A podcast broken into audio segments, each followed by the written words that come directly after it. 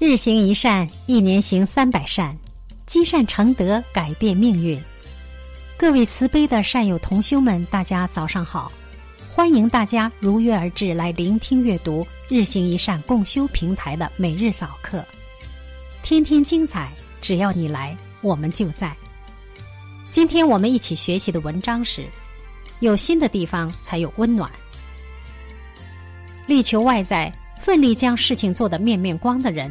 往往能够得一时辉煌，却经不住时间的考验；而那些用心做事、努力去还原事情的本来面貌、不愿将心思花在事情外面的人，或许一时无法得到人的赏识，却能经受住时间的考验。一个皇帝想要整修京城里的一座寺庙，他派人去找技艺高超的设计师，希望能将寺庙整修的美丽又庄严。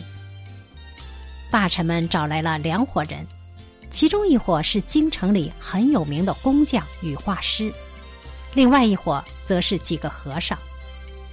由于皇帝不知道到底哪一方手艺更好，就决定设立一个测试，具体考验一下他们。他将两伙人分别带到一个需要整修的小庙，并给了同样多的钱，让他们随意支配，然后让他们分头进行整修小庙。工匠们拿到钱后，买了一百多种不同颜色的漆料，还有很多装修用的工具。和尚们则只买了一些抹布与水桶等简单的清洁用具。三天之后，皇帝来验收。他首先看了工匠们所装饰的寺庙，一座五颜六色、金光璀璨的寺庙。皇帝满意的点点头。接着去看和尚们负责整修的寺庙。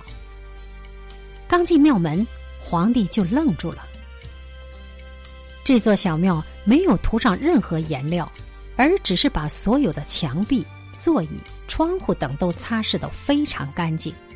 寺庙中所有的物品都显出了它们原来的颜色，而它们的光亮的表面就像镜子一般，反射出从外面而来的色彩。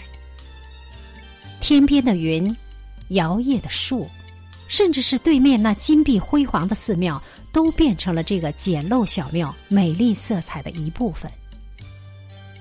在正殿中，正有很多香客在虔诚的向佛祖跪拜。皇帝问和尚：“你们把钱花在哪里了？”领头和尚合掌答道：“陛下，那些接受了您的施舍的流浪者。”正在佛前为您祈福，皇帝被深深的震撼了。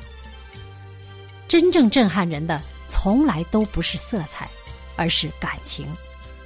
一座豪华的大楼会让人惊艳，但惊艳过后也就没有什么了。甚至经过天长日久，人们会将这惊艳当成是稀松平常的景象。而且，大楼再过豪华，也有凋败的一天。一座不起眼的小屋，那里如果有爱我们的父母，有我们爱着的妻子儿女，那么它便能震撼我们的心灵。哪怕时间流逝，只要这里的人不变，我们对这茅屋的情感就不会变。因为有心的地方，才有温暖。我们今天的早课暂时告一段落。明天早课，我们继续学习星云大师的开始，我们不见不散。